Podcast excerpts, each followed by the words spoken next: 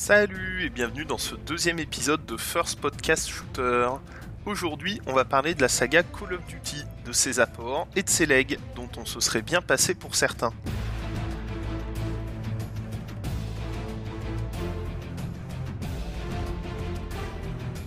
Paru en 2003, le premier Call of Duty est un véritable bol d'air frais pour le genre du FPS. Ce genre est à l'époque dominé par les univers fictifs, une narration minimale voire absente, un level design labyrinthique et un héros généralement One Man Army, c'est-à-dire qu'il sauve le monde tout seul. Call of Duty premier du nom dynamite ses codes un par un. Il s'ancre dans la Seconde Guerre mondiale, emploie une narration qu'il veut cinématographique, servie par un level design dirigiste, et on contrôle trois bidas différents parmi tant d'autres. Bref, le genre du FPS n'avait pas su faire évoluer ses codes, et Call of Duty est venu secouer le cocotier, ce que l'on ne peut que saluer. À l'époque, Call of Duty est la réponse d'Activision à DreamWorks Interactive, l'éphémère studio fondé par Steven Spielberg et qui fut auteur du premier Medal of Honor en 1999 et d'un second épisode en 2002 qui a ouvert la voie à Call of Duty. Après trois épisodes se déroulant en 39-45, Activision sort en 2007 le Call of Duty qui va tout changer. Call of Duty 4 Modern Warfare. Se déroulant dans les années 2010, l'aventure est plus cinématographique que jamais, et elle va séduire 15 millions d'acheteurs en deux mois. Une véritable bombe atomique dans le monde du FPS qui va entraîner le plus grand appauvrissement que le genre ait connu. En effet, tous les éditeurs concurrents vont s'empresser de vouloir sortir leur Call of Duty, copiant plus ou moins maladroitement la recette. C'est ainsi que jusqu'à ce que les mondes ouverts et autres Battle Royale surgissent il y a quelques années, c'est le style code-like qui a régné en maître sur le genre FPS, grâce à des productions oscillant entre le médiocre et le carrément minable. Reposez en paix Homefront, Medal of Honor Warfighter et autres ersatz. Et là, c'est le moment où vous allez me dire, mais c'est quoi le code style? Eh bien, c'est l'imitation de tout ce que le premier Modern Warfare a introduit d'original dans la formule du FPS, à savoir un champ de bataille contemporain ou se situant dans un futur proche, un joueur faisant partie d'un groupe et non plus sauveur du monde à lui tout seul, une utilisation de scripts poussés à l'extrême, et le déblocage d'armes et de gadgets dans le multijoueur via de l'XP gagné à la fin de chaque match. Dans cet épisode de First Podcast Shooter, je vous propose de revenir sur chacun de ces points et de vous montrer comment ils ont affecté de plus en plus négativement le FPS au fil des années, alors qu'ils étaient plutôt positifs lors de leur apparition, comme nous l'avons vu au début.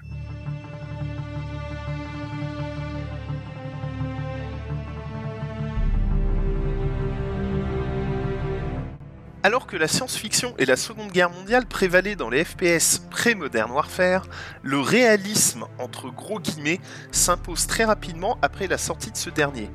Rafraîchissant au début, ce changement d'environnement provoque malheureusement un assèchement créatif terrible. Désormais, on se bat systématiquement à coups de Kalash et autres M4 contre des Arabes, des Russes, puis d'autres Russes et à nouveau des Arabes. De plus, les Call of Duty et consorts mettent en avant un réalisme tout ce qu'il y a de plus irréaliste, en présentant la guerre comme cool, sans tirs amis, sans pertes civiles et autres mutilations, ce qui a durablement affecté l'imaginaire des joueurs les moins avertis. On ne peut que regretter le manque de prise de risque créative des studios et des éditeurs à ce niveau. À ma connaissance, le seul jeu à prétention réaliste mettant en scène, par exemple, un massacre de civils par le héros, n'est pas un FPS, mais un TPS, Spec Ops The Line.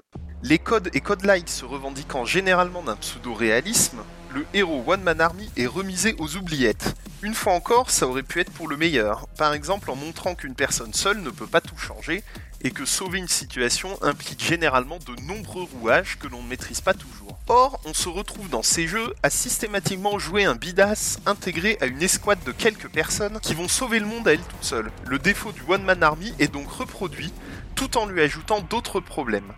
Désormais, plutôt que d'ouvrir les portes vous-même, vous devrez plutôt attendre que vous équipiez les défonces à votre place. Vous serez témoin de leur incapacité à viser correctement alors qu'ils sont censés être des soldats d'élite. Bref, les FPS de cette génération rappellent sans cesse aux joueurs et joueuses qu'ils jouent à un jeu vidéo en les mettant face à des situations particulièrement frustrantes sur lesquelles, paradoxalement, ils et elles n'ont pas prise, alors que l'interactivité est LE langage spécifique du jeu vidéo. Ce qui nous amène au troisième point cancer de la génération de FPS entraînée par Call of Duty Modern Warfare, l'usage et l'abus de script qui transforme le jeu en expérience semi-interactive. Vous n'ouvrez plus la porte, un bot l'ouvre pour vous. Vous ne bombardez plus le camp ennemi, vous appuyez sur un bouton et une cinématique se déclenche. Vous devez vous enfuir, une simple pression sur un bouton vous fait courir tout droit sans possibilité de dévier de la ligne tracée par les développeurs. En somme, l'interactivité réduite à son strict minimum.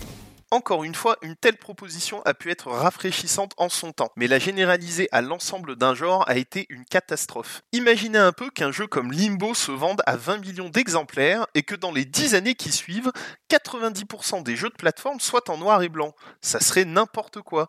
Et bah c'est ce qui s'est passé avec Call of Duty. Enfin, l'abus de script n'a d'autre but que de faire du jeu une sorte de film interactif. Or, outre le fait que le jeu vidéo et le cinéma ont chacun un langage spécifique, le premier c'est l'interactivité et le second c'est l'image, les studios de jeux vidéo sont loin, très très très très loin d'avoir les scénaristes compétents nécessaires pour mettre en scène des scénarios un tant soit peu intéressants. Se précipiter sans réfléchir dans la direction cinématographique ne pouvait donc mener qu'à un empilement de nanars vidéoludiques, et c'est exactement ce qui s'est produit. Enfin, venons-en à l'XP.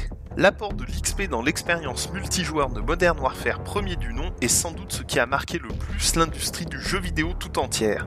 L'XP est désormais présent dans tous les jeux ou presque, quel que soit leur genre. Le gain d'expérience peut avoir trois usages. Le premier usage, c'est du reward, de la récompense quoi. J'ai bien joué, donc j'ai gagné plein d'XP, donc je débloque de nouvelles armes. Action, récompense. Rien de bien méchant. C'est même plutôt positif, même si cette mécanique de reward est aujourd'hui utilisée par certains jeux pour frustrer le joueur et le pousser à acheter des loot box. Par exemple, on va limiter le nombre d'objets débloqués à chaque gain de niveau, mais on va proposer d'en débloquer plus en achetant des loot box ou un battle pass. Le deuxième usage de l'XP, c'est pour donner aux joueurs un sentiment de progression. C'est systématiquement le cas dans les MMO et parfois dans les FPS free-to-play. En gros, pas besoin de devenir meilleur en jouant, il suffit de gagner de l'XP et des armes de plus en plus puissantes vont se débloquer. Là, c'est déjà beaucoup plus problématique que le point précédent, car ça peut poser des problèmes d'équilibrage et surtout ça pousse les développeurs à modifier en profondeur leur game design. Ben oui, pourquoi proposer un jeu avec une courbe d'apprentissage longue et régulière, ce qui nécessite du temps et de l'argent pour le studio, quand on peut proposer un jeu au gameplay ultra basique et répétitif, dont les seules variations proviendront des unlocks des joueurs qui gagnent quasiment le même montant d'XP quelle que soit leur performance dans une partie. Troisième usage de l'XP, et c'est sans doute le plus vicieux, donner une durée de vie limitée à une expérience multijoueur qui, par définition, était auparavant illimitée pour peu que les joueurs jouent au titre pendant plusieurs années. En gros, l'XP en multijoueur insère une obsolescence psychologique dans le jeu. Je suis au niveau maximal, j'arrête, j'ai atteint la fin. Ah, d'ailleurs, ça tombe bien, le nouveau Call of sort dans un mois. L'XP en multijoueur est donc, derrière son apparence de reward, avant tout un outil pour manipuler les sentiments des joueurs et joueuses en leur donnant une impression de progrès ou d'avoir fait le tour du jeu, alors qu'ils pourraient peut-être le trouver amusant pendant encore quelques heures. Le but de cet épisode de First Podcast Shooter n'est pas de taper sur la saga Call of Duty. Comme je l'ai répété plusieurs fois depuis le début, ces apports au genre FPS ne sont pas négatifs en eux-mêmes, bien au contraire. Ce qui fut dommageable pour le genre FPS tout entier, c'est le succès colossal de la saga qui, dans un monde capitaliste, entraîne forcément une meute d'entreprises suiveuses dans son sillage, uniformisant ainsi le paysage du FPS, dans une direction parfois à la limite du non-sensique, comme nous l'avons vu avec l'orientation semi-interactive du FPS et du jeu vidéo dans son ensemble, ce qui entre en contradiction avec la notion même de jeu vidéo. Enfin, pour conclure cet épisode, il est important de souligner que Call of Duty est la première saga de FPS à avoir rencontré un énorme succès sur console de salon. Ce succès entraînera dès Modern Warfare 2 une adaptation du genre tout entier à un support notoirement inférieur au PC, de par sa puissance très limitée et du peu de boutons à disposition, et adapté à un usage très sporadique. C'est pourquoi à partir de 2008, on peut observer une véritable régression dans à peu près tous les domaines du FPS. Durée de vie en chute libre, intelligence artificielle stupide, régénération automatique de la santé, disparition des serveurs dédiés au profit de serveurs en peer-to-peer nettement moins performants, disparition des browsers de sélection de serveurs multijoueurs au profit de matchmaking rarement au point, augmentation du temps d'attente entre les parties multijoueurs, parties elles-mêmes de plus en plus courtes, bref, une liste sans fin.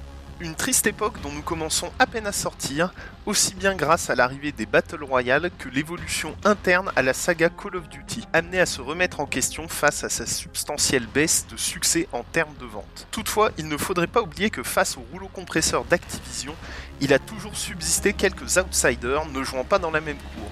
et c'est d'eux dont nous parlerons dans les prochains épisodes. Merci d'avoir suivi ce deuxième épisode de First Podcast Shooter. Si vous avez aimé, n'hésitez pas à en parler autour de vous pour faire connaître le podcast, à laisser un commentaire sur SoundCloud et à suivre First Podcast Shooter sur Twitter, at First Podcast Shooter, pour ne manquer aucun épisode. À dans deux semaines pour le prochain numéro.